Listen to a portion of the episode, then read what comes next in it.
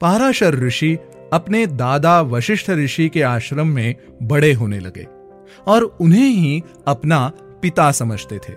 जब उन्हें अपने पिता का सत्य पता चला कि उनके पिता और चाचाओं की हत्या एक राक्षस के हाथों हुई, उनको बड़ा क्रोध आया और उन्होंने एक यज्ञ कर सभी राक्षसों को भस्म करने का निश्चय किया।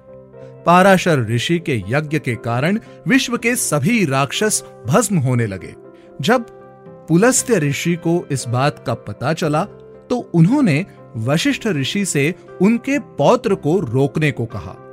वशिष्ठ ऋषि ने पाराशर मुनि को समझाया कि अपने पिता की मृत्यु का दंड समस्त राक्षस कुल को देना सही नहीं है। वशिष्ठ ऋषि के समझाने पर पाराशर ऋषि का क्रोध शांत हुआ और उन्होंने अपना यज्ञ रोक दिया। इस बात से प्रसन्न होकर पुलस्त्य ऋषि ने उनको दैवी ज्ञान प्रदान किया।